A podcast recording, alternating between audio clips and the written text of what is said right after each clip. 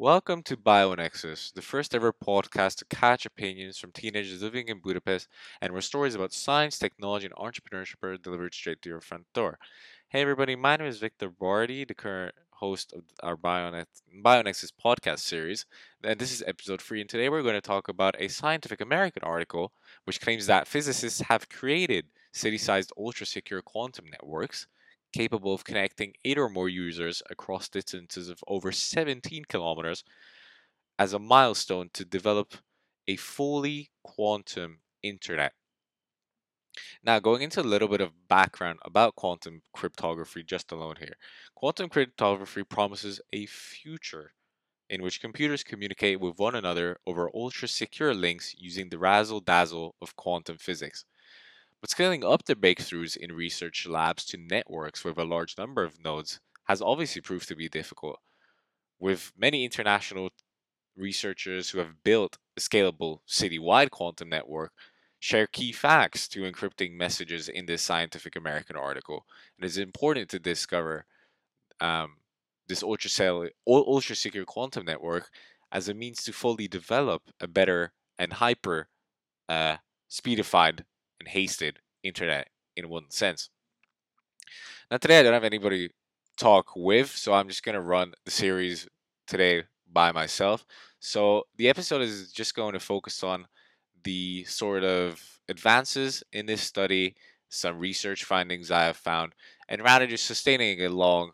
um, conversation on the one hand with myself, but also present presenting the audience with a scalable um,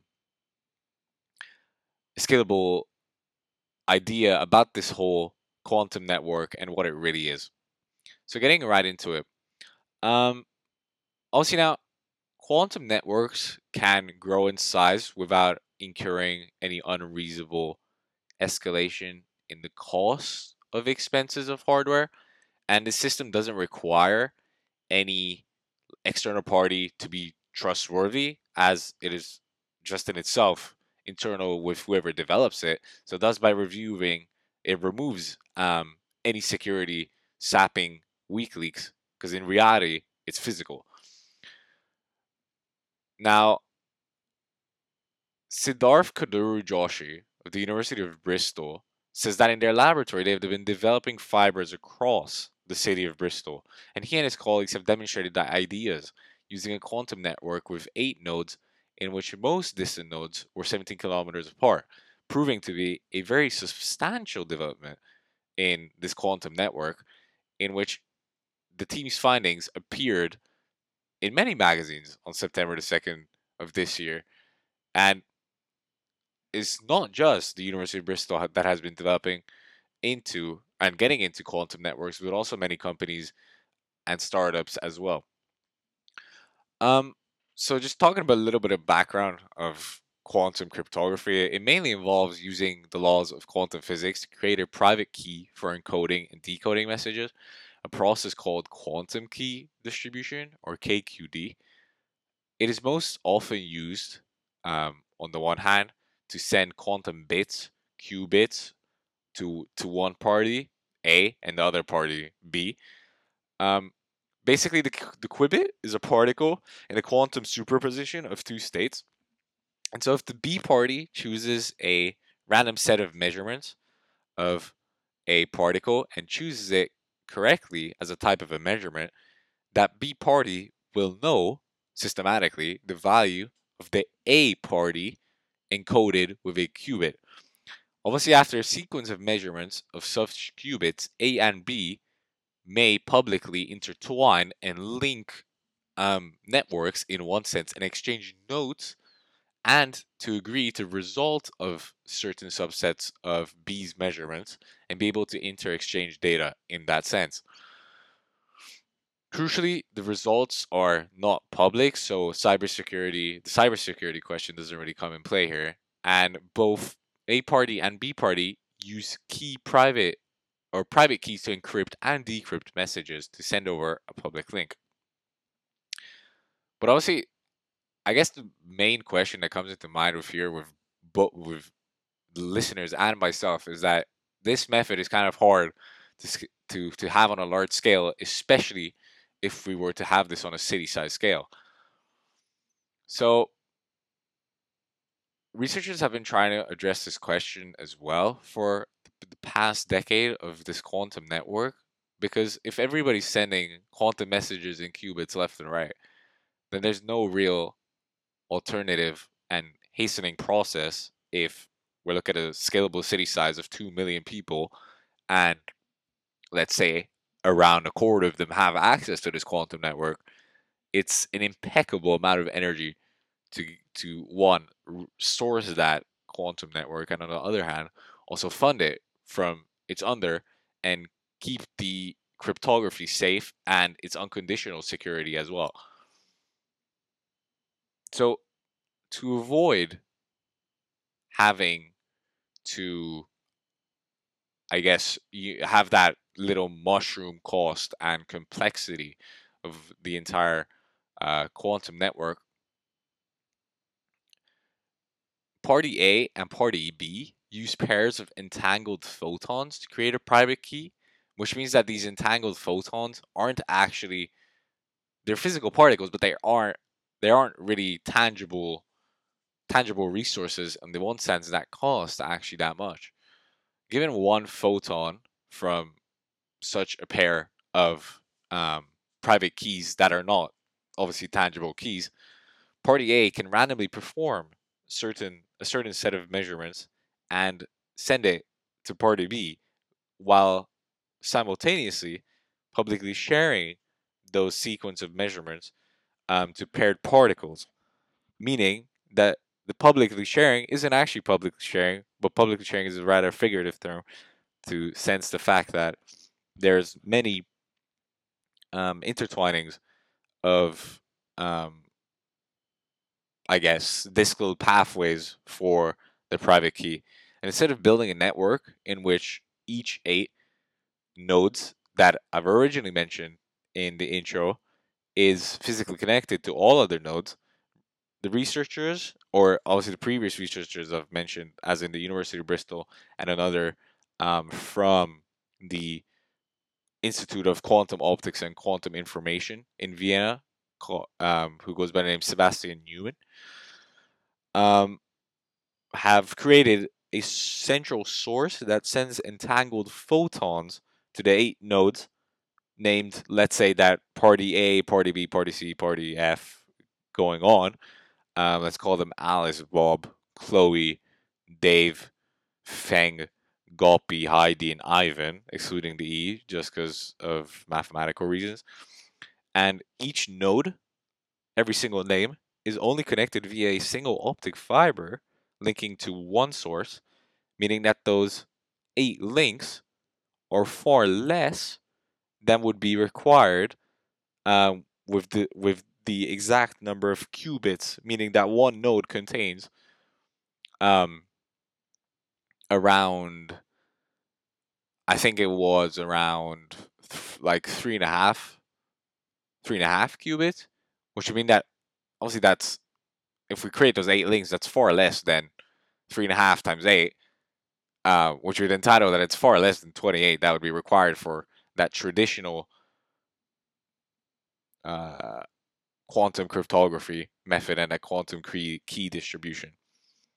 So even though the nodes are not physically connected, as I said, that there's no real reason to fund those resources, the protocol that the researchers have developed have established a virtual link between each pair via magic of quantum entanglement, such that each pair can create their own private key instead of sharing a private key. Now, the whole point and the whole science, I guess, behind the central source has been called a non-linear crystal that spits out a pair of photons that are entangled in their polarization. These photons have a wavelength, um, according to this article, of roughly about 1,500 nanometers, plus or minus a few, a, obviously a few tens of nanometers. And if one were to look for and find one of the photons that say 15, 16 nanometers, the law of conservation of energy dictates that its entangled partner would thereby have a wavelength of 1540 nanometers, sort of bringing in the idea of elementary mathematics with the interquartile range and all, and utilizing maximum and minimums. Obviously, this is one narrow wavelength channel, and it's not. We can't. You can't sustain that with eh, having one channel for several photons passing through at a time, because otherwise, then if we split up the wavelengths, then we have many entangled pairs in that one channel on either side, and that qubit or the message from A to B or party A to B, let's say Alice and Bob, will not be sent out um, that efficiently. And trying to split that up, obviously the wavelengths of the the 15 1550 nanometers of those pairs into let's say about 15 or 30 channels in my opinion on either side would probably get them equidistant to about let's say so if you have so if you have around 15 to 30 channels then obviously you could get each of those parties into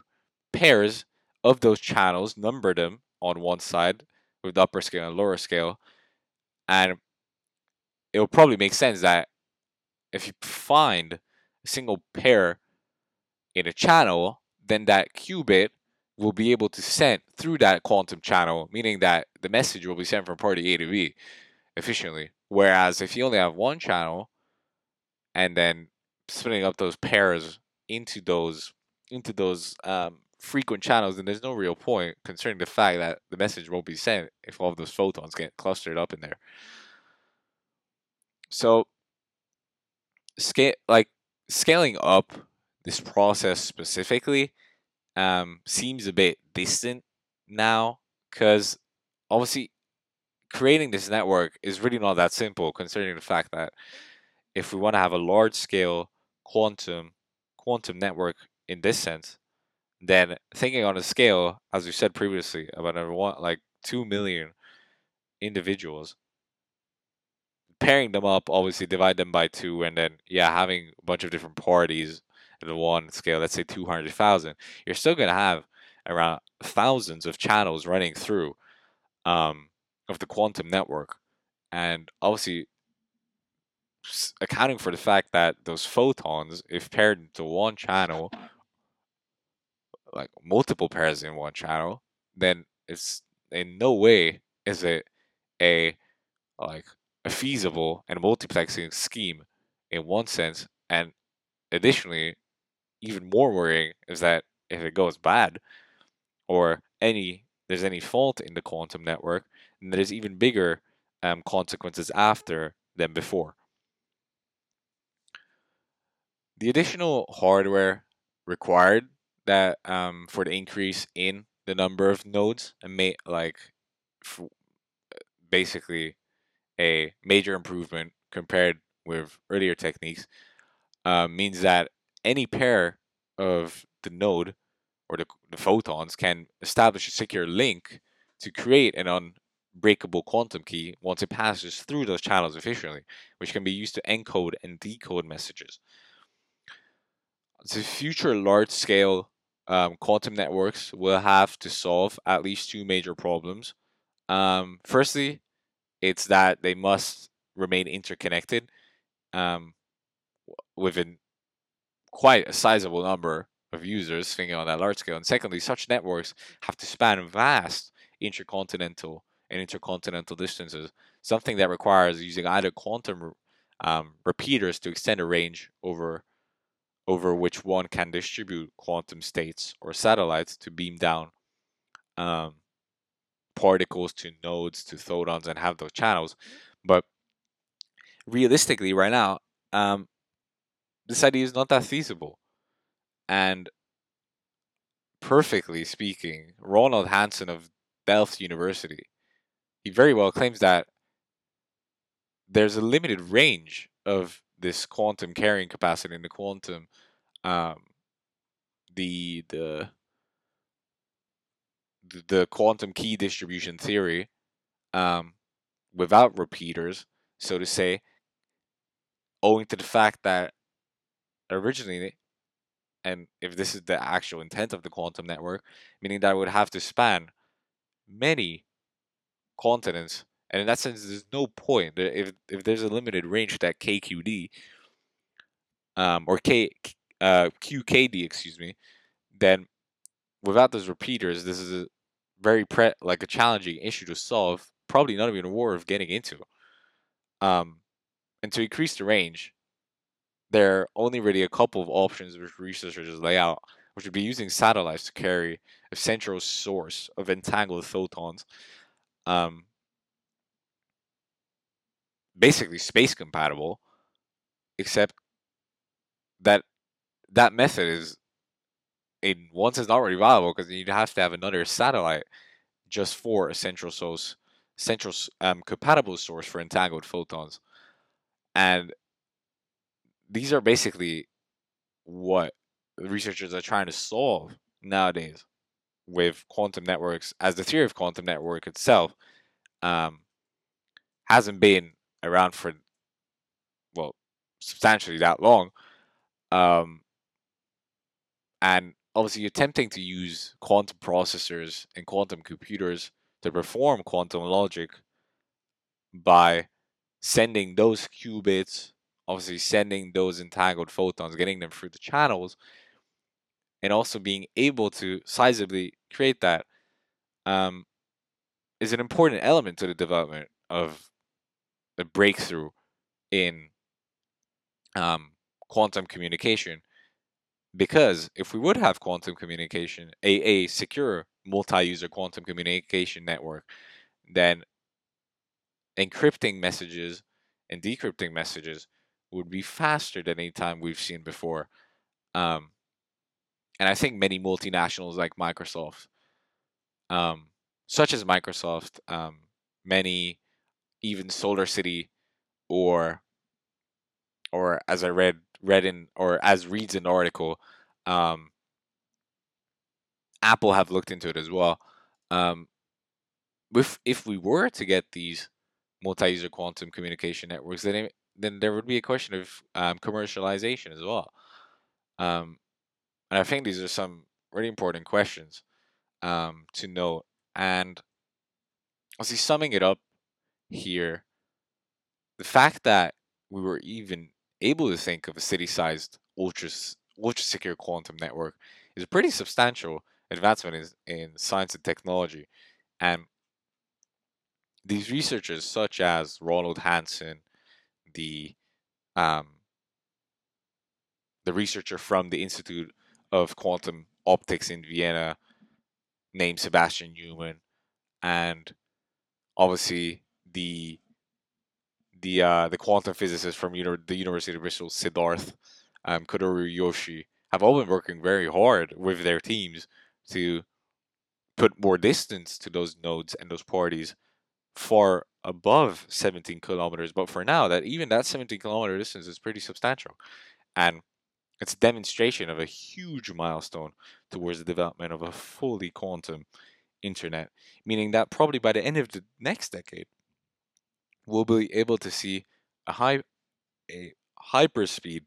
of internet connections on the one hand, and on the other, um, perhaps even a light speed or a sound speed of